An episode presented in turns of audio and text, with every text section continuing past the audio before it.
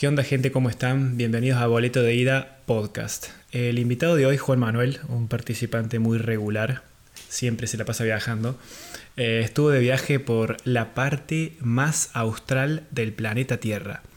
Estuvo en Ushuaia y en el Calafate, dos lugares turísticos famosos a nivel mundial ubicados en el sur de Argentina. Yo la verdad que eh, siendo argentino, lamentablemente no conozco estas ciudades, eh, así que lo invito a él para que nos cuente a todos nosotros su experiencia, nos dé consejos para cuando visitemos algún día. Espero, espero que así sea. Hola Gordo, ¿cómo andás? Hola gente. ¿Todo bien? Sí, como dice Conrado, estuve hace poco en Ushuaia y Calafate, son lugares muy turísticos, muy conocidos acá en Argentina, pero como Argentina es tan grande y tan extensa, muchos argentinos eh, muchas veces no conocen, entonces nada, vengo a contar mi experiencia. Aparte, ¿no te pasa a veces que vos estás, que, conoces gente también de Argentina y, como que no están tan interesados en viajar a la Patagonia o dentro de su propio, de su propio país y terminan viajando hacia afuera a Uruguay, a Chile, se van a Estados Unidos? La gente que tiene plata, ¿no? Bueno, qué sé yo, eh, a ver, yo por ejemplo muchas veces he, he viajado afuera y, y acá Argentina tiene tantas cosas que a veces eh, no, no, no, terminas conociendo ni un 10%. Eh, y la Patagonia, eh, en general, es como, no, no te queda al, paso, te queda un poco lejos, es un poco cara. Entonces, a veces uno prefiere ir a lugares que tienen por ahí como más marketing, por ahí. pero por el contrario, gente de afuera, gente de Europa o de Estados Unidos, viene muchísimo a la Patagonia es, un, es como un lugar muy valorado por, por la gente de afuera, más que nosotros. Es verdad eso, ¿eh? Acá yo he conocido personas y todos dicen quiero ir a la Patagonia, qué sé yo, y yo no podía creer que la conocieran tanto y tuvieran ese deseo tan fuerte. Y es que en realidad el paisaje es muy único. Si te ponía a pensar, no podés llegar más al sur en el planeta Tierra, porque está más al sur que Nueva Zelanda. Claro, y, y además, eh, por ejemplo, es muy común por el tema del esquí. Yo cuando estaba en Estados Unidos trabajando en el centro de esquí, muchos de los estadounidenses decían, sí, porque conozco Argentina o, o, me encantaría ir, porque lo tienen como referencia a eso, como un lugar invernal. Es como cuando es verano en, en el hemisferio norte, eh, invierno como con nieve y con centro de esquí hay acá en Argentina, en Chile ponerle que algo en Nueva Zelanda, pero no hay muchas más opciones. Entonces la Patagonia es como una referencia eh, en ese sentido. Es muy atractivo. Es verdad. Es verdad, si te pones a, eh, si te pones a pensarlo desde, desde los deportes de nieve, digamos, sí, es un gran, un gran atractivo en la temporada opuesta a la que va la mayoría del mundo, que es decir, eh, diciembre, enero, febrero, que es temporada de nieve y de frío en todo lo que es el hemisferio norte está todo el mundo ahí arriba, pero acá abajo estamos pocos y los únicos pocos lugares que tenés para esquiar acá abajo es Chile, Argentina y Nueva Zelanda, si te pones a pensar. Claro, sí, son los únicos. Por eso la gente, por ejemplo, el, que tiene plata en Europa o en Estados Unidos está acostumbrado a esquiar regularmente, eh, esquía todo el año. Entonces, ¿qué tiene que hacer? ¿Venir acá a Argentina o a Chile a esquiar? Eh, por eso también es tan caro para nosotros esquiar, porque, eh, bueno, es, es caro en todo el mundo, pero es un deporte que que acá en Argentina está muy eh, orientado a la gente de, de, Europa y de Estados Unidos. Ni hablar, ni hablar. Bueno, contame eh, en qué fechas viajaste y cómo fue el recorrido. Bueno, yo viajé el, el 6-7 de abril más o menos a Ushuaia. Fue la semana siguiente a Semana Santa. Eh, quiero eh, contar un poquito el contexto. Acá en Argentina, bueno, con todo el tema del virus, de la, de la cuarentena, se habían liberado bastante las restricciones durante el verano, pero llegando a esa fecha eh, se empezó a cerrar todo, a cerrar eh, bastantes cosas, como que había mucho miedo de que eh, se, se, se cancelen los vuelos eh, y se, no se permita salir después de cierta hora o que no se permitan los viajes eh, domésticos. Entonces, bueno, sobre todo eh, justo para, para, después de Semana Santa se decían que había, iba a haber muchas restricciones. entonces esto fue el 6 7 de abril, que fuimos tres días a Ushuaia y tres días a Calafate. antes de irme, un par de días antes, como que tuvimos, fue un viaje familiar, lo hice con, con mi familia, con tíos, primos, con mi novia. Eh, y antes de, un par de días antes, nos pusimos a discutir a ver qué hacemos. ¿Vamos ahora o lo postergamos? Porque en realidad es un viaje que lo íbamos a hacer el año pasado y no se pudo hacer por el virus. Dijimos, ¿qué hacemos? ¿Vamos ahora o lo postergamos? Porque nos llegan a cerrar estando allá, puede ser un problema. Eh, pero bueno, decidimos ir, arriesgarnos un poco, pero es como que tenemos la oportunidad ahora, aprovechémosla porque no sabemos cuándo va a poder ser.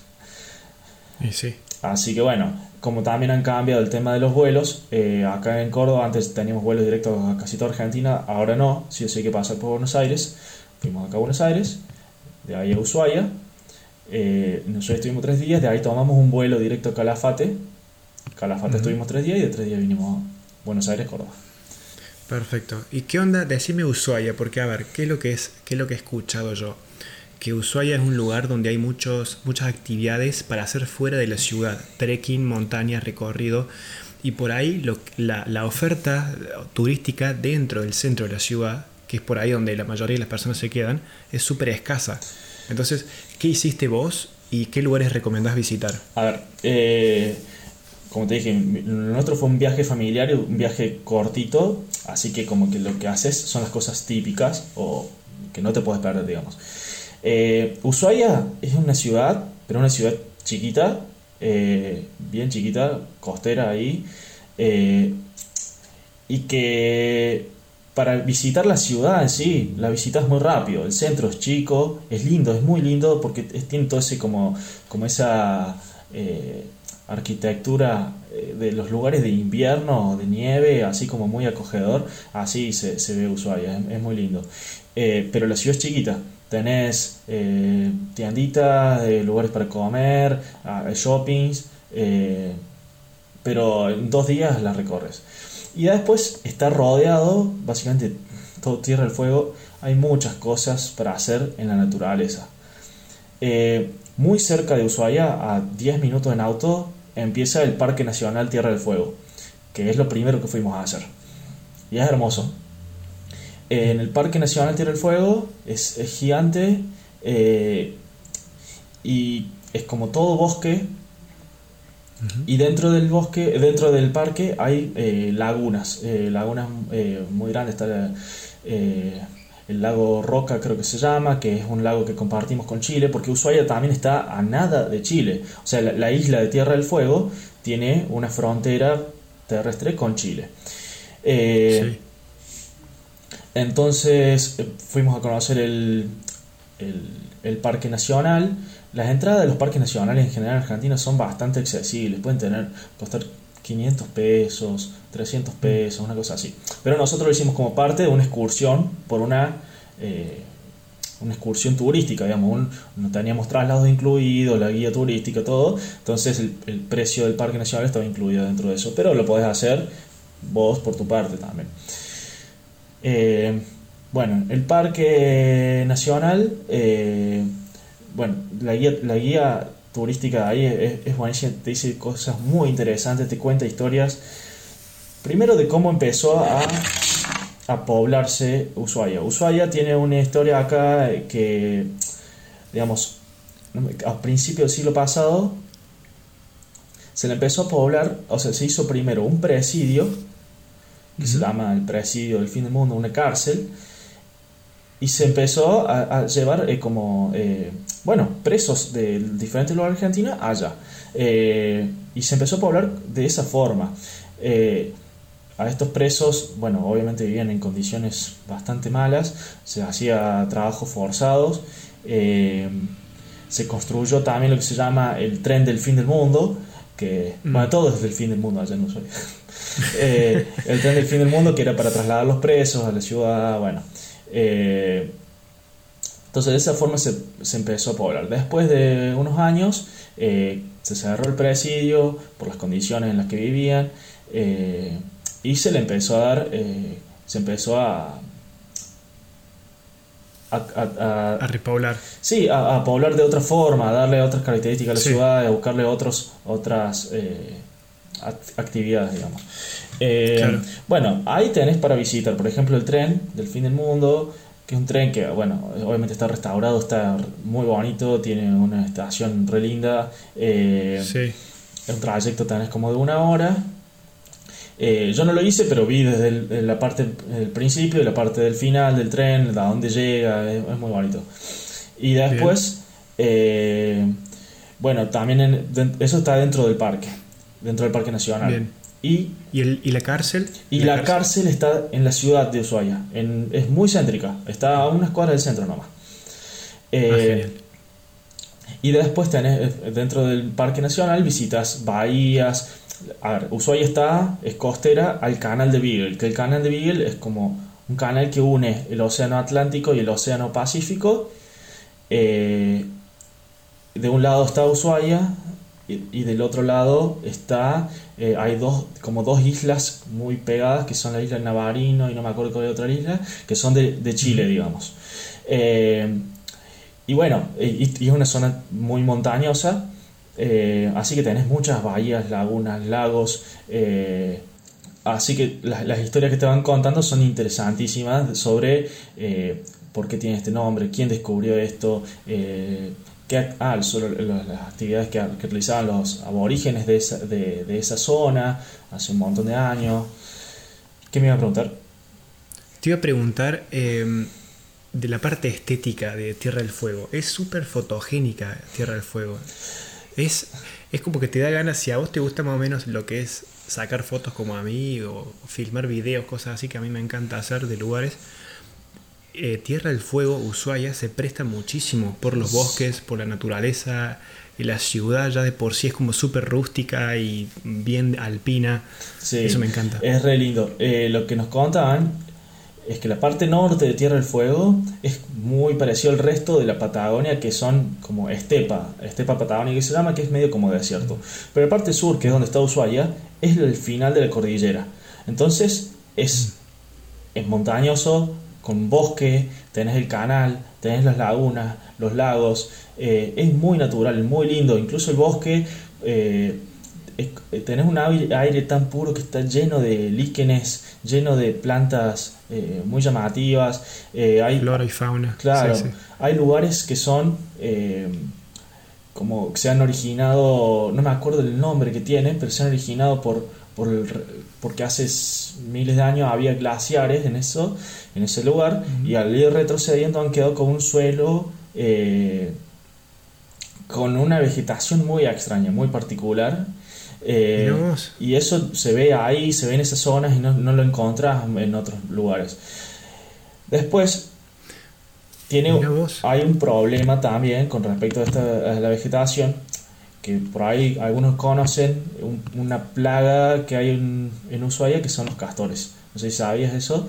Pero ah, mira. hay una plaga, es realmente un problema grave ecológico de Ushuaia, que fue porque eh, hace, no sé, a principios del siglo pasado también llevaron, trajeron castores de Canadá, una especie importada, porque lo que querían hacer era desarrollar la industria de las pieles. Eh, la cuestión fue que los castores se adaptaron a la tierra, pero eh, desarrollaron un pelaje eh, que no servía para unas buenas pieles, porque el frío de Ushuaia no es tan frío como si fuera Canadá, entonces desarrollaron un pelo mucho más, eh, mucho menos útil. Entonces la industria no sirvió, pero los castores se desarrollaron, trajeron creo que 40 castores y ahora hay, no sé, 500 mil. porque... Bueno, viste que Viste que es típico, traes una, traes una especie para repoblarla y se convierte en una plaga y después traes a otra para que mate a esa especie y se termina en una plaga. bueno, en Miami tiene, Florida tiene el mismo problema, tienen un montón de lagartos, creo que eran iguanas, y trajeron no sé qué bicho para matarlas algo así fue. Y se quedaron con otro problema más. Fue increíble. Sí, lo que pasa es que, por ejemplo, en Ushuaia no tiene, no tiene depredadores. En Tierra del Fuego no hay depredadores para los castores. En, Canadá tenían osos, tienen lobos.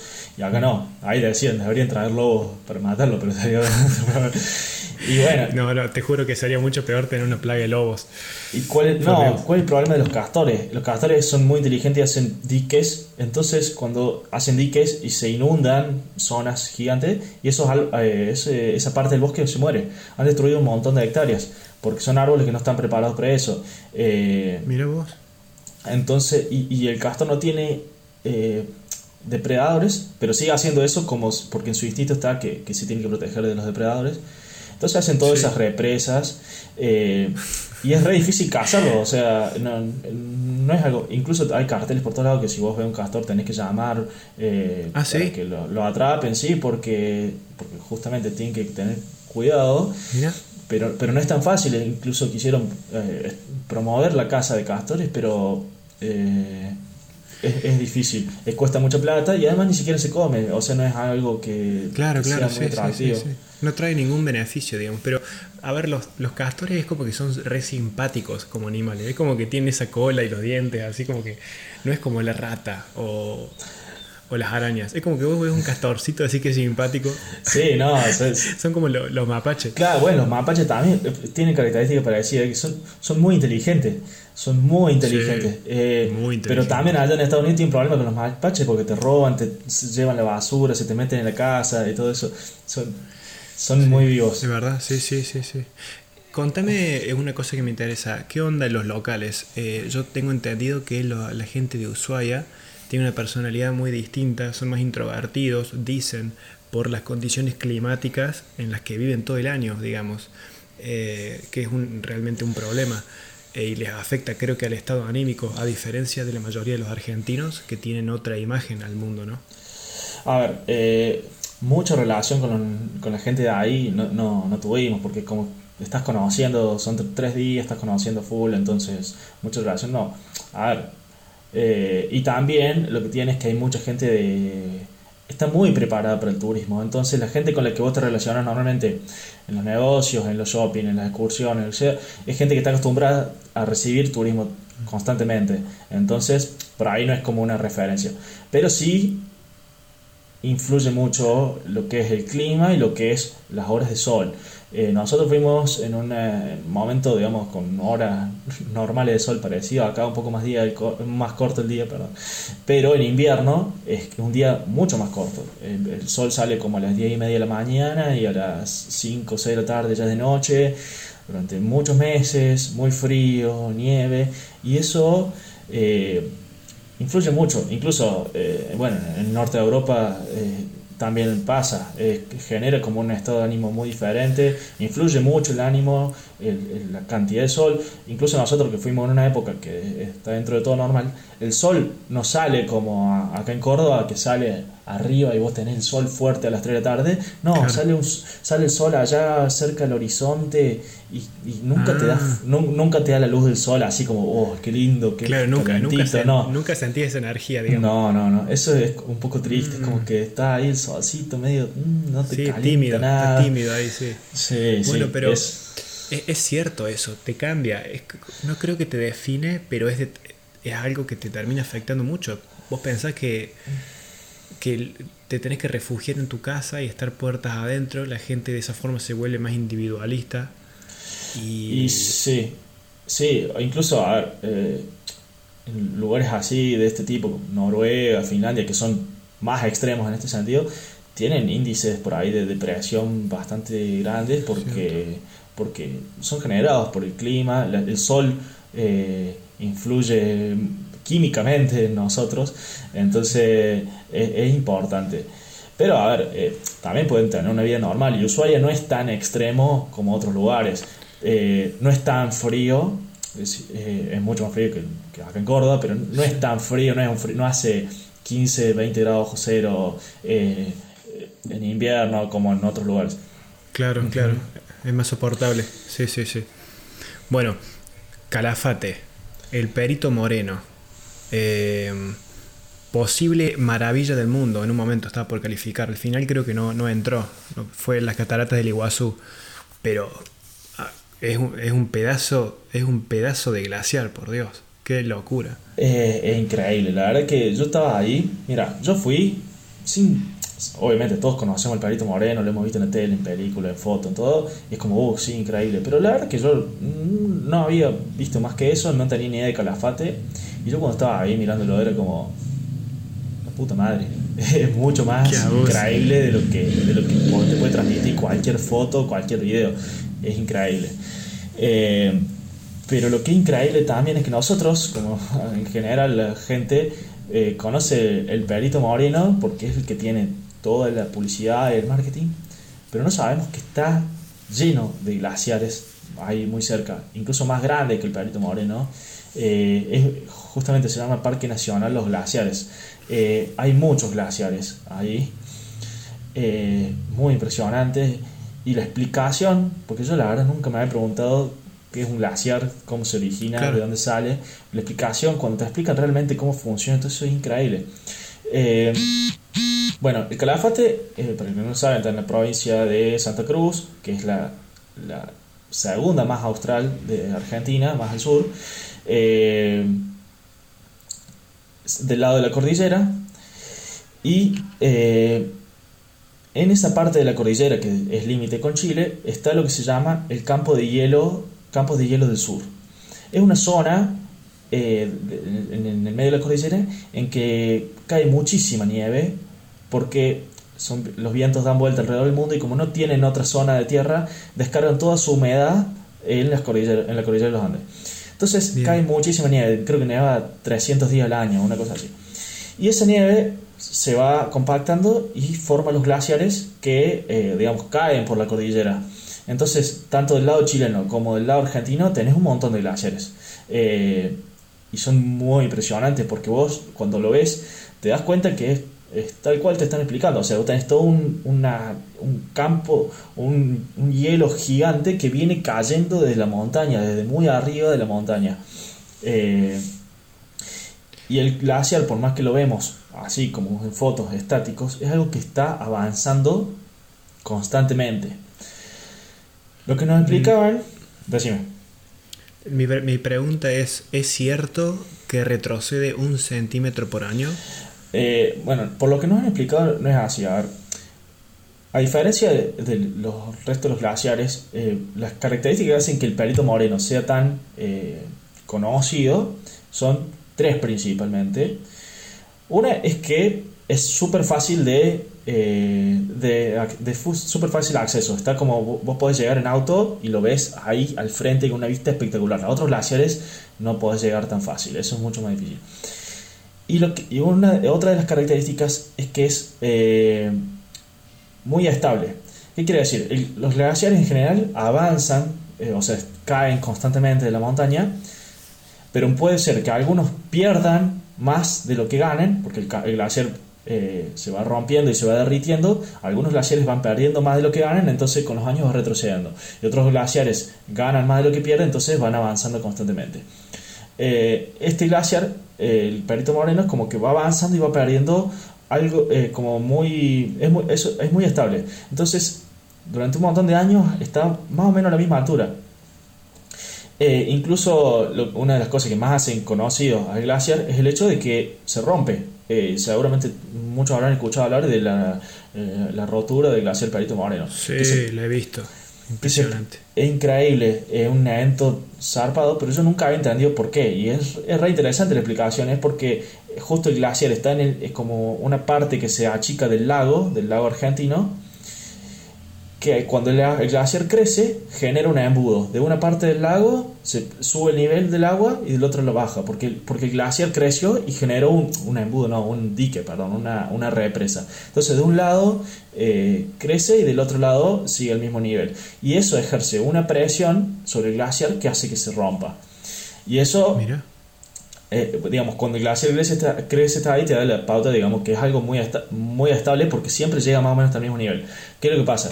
Antes se trataba de predecir esto, pasa cada dos años, pasa cada cuatro años. Ya no intentan predecirlo porque se ha vuelto muy predecible. Eh, puede pasar ocho años y que no, que no llegue a, romperse, o puede pasar eh, cada dos años. Pero es como que constantemente avanza y se rompe. La verdad es que es increíble. Em, el calafate em, A ver, la atracción principal es el Parque de los Glaciares, porque después el Calafate en realidad es un, pueblito y después lo interesante es que vos vas y entras a ese parque nacional y después eso no tenés más nada para hacer, ¿no?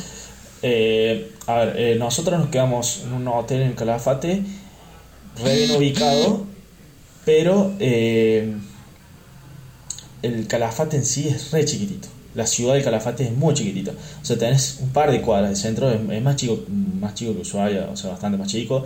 Y no hay mucho para hacer en la ciudad. Vas a, vas a ver muchos, eh, muchas oficinas de turismo que lo que te ofrecen son excursiones. Tenés excursiones al Chalten, que está como a dos horas, que es eh, unos cerros eh, como la capital nacional del trekking. muy lindo para ir y después tenés excursiones a los glaciares en barco, eh, tenés para eh, caminar por los glaciares, tenés siempre excursiones para ir a los glaciares o ir a la, a la montaña. En, en, la ciudad no, no hay mucho. Contame eh, cuántos días aconsejas por cada lugar. Ushuaia, Perito Moreno, para ver las cosas indispensables. Yo creo que, que, como lo hicimos nosotros está bien, incluso si podés tener uno o dos días más por cada lado, mejor.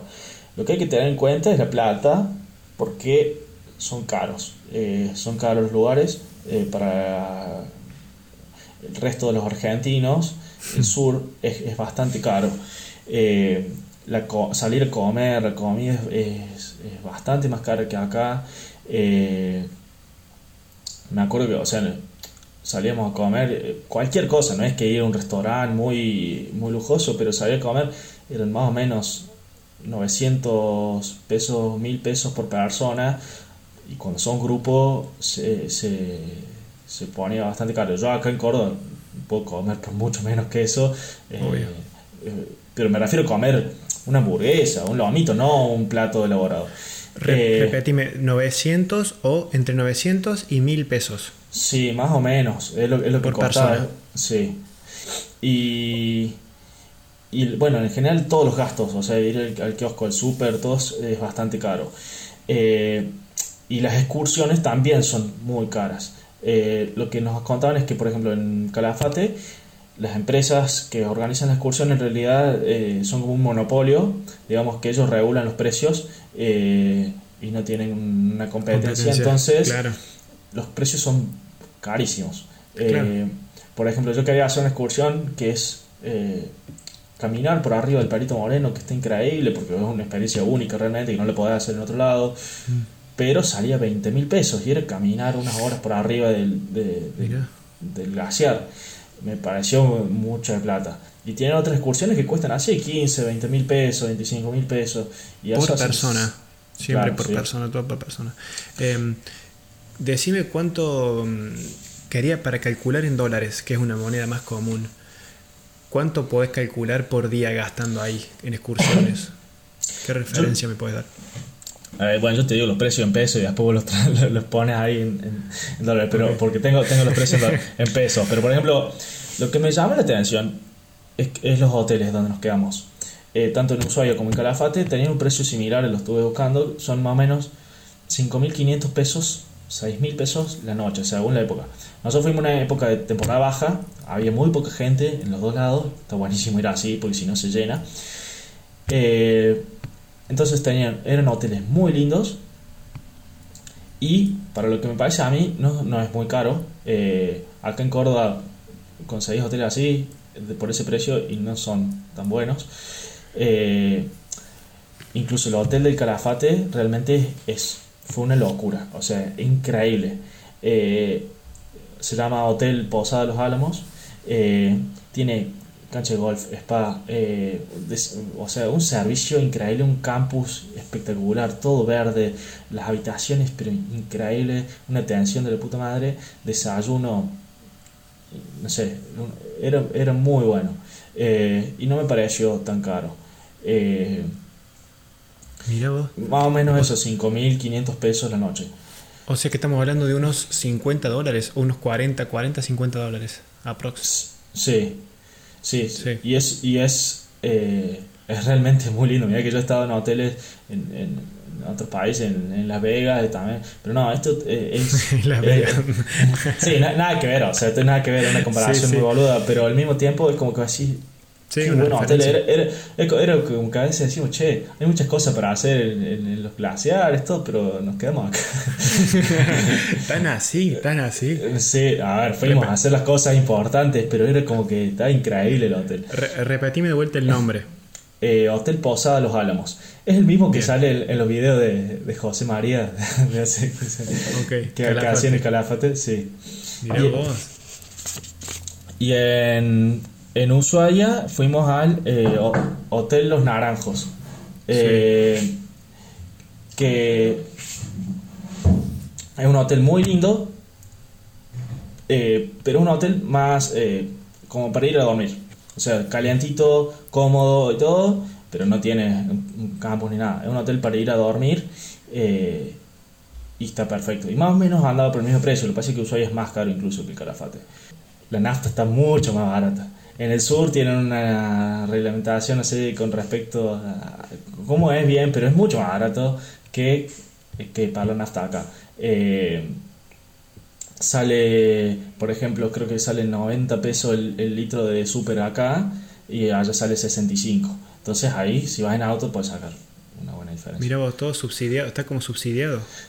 Claro, porque, porque después de cierta latitud hacia el sur es como que como, como están en un lugar eh, más inaccesible, eh, tienen nafta más barata. Incluso tienen, por ejemplo en Ushuaia, eh, hay free shop con, libres de impuestos, porque, porque justamente también por, esa, por estar en ese lugar geográfico tienen esa, esos beneficios. Y yendo al free shop hay cosas muy baratas. O sea, alcohol, por ejemplo, estaba mucho más barato que acá, cosas importadas, amarula, eh, algunos eh, whiskies y esas cosas están mucho más baratas y artículos electrónicos. Mirá.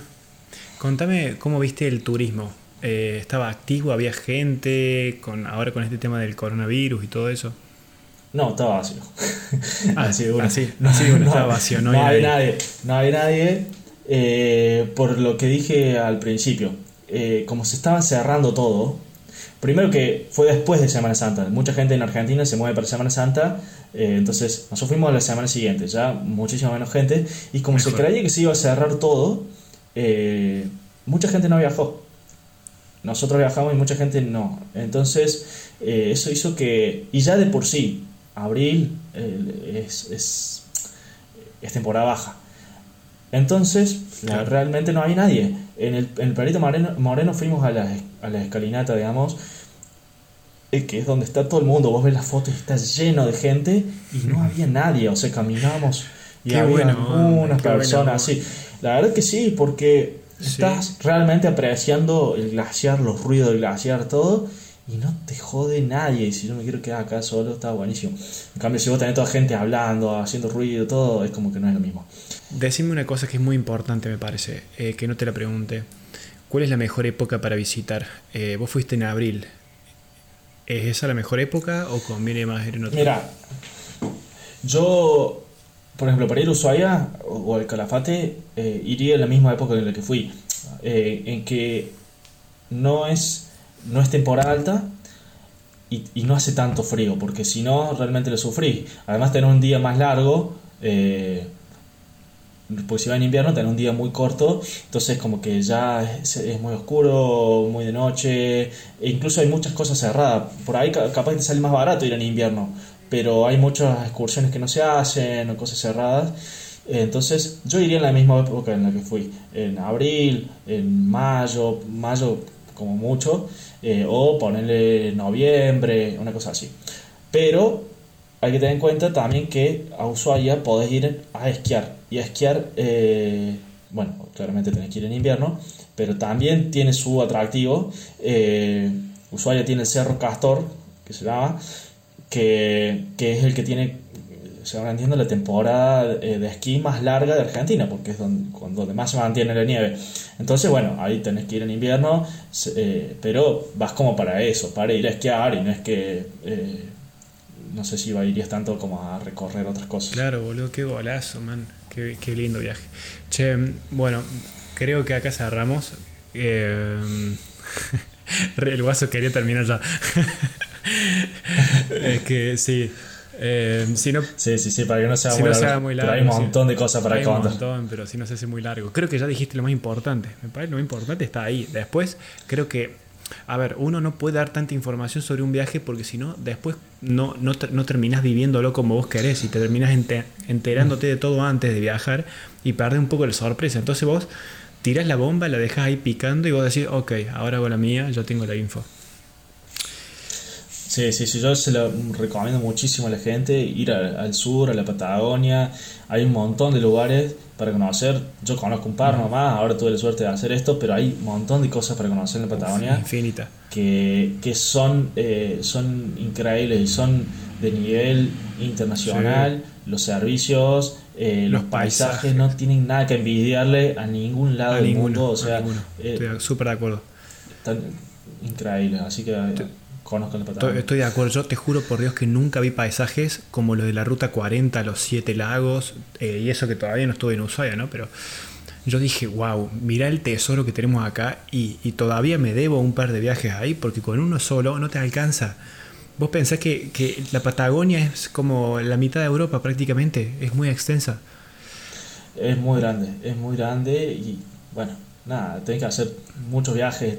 Es diferente ir en avión, ir Sí. en auto, ir en moto. eh, Sí, sí, sí, sí, sí, son viajes distintos. Gente, muchísimas gracias por escuchar. eh, gracias Juan. Y mm, nos vemos la próxima. Muchas gracias. Suerte a todos. Gracias, saludos.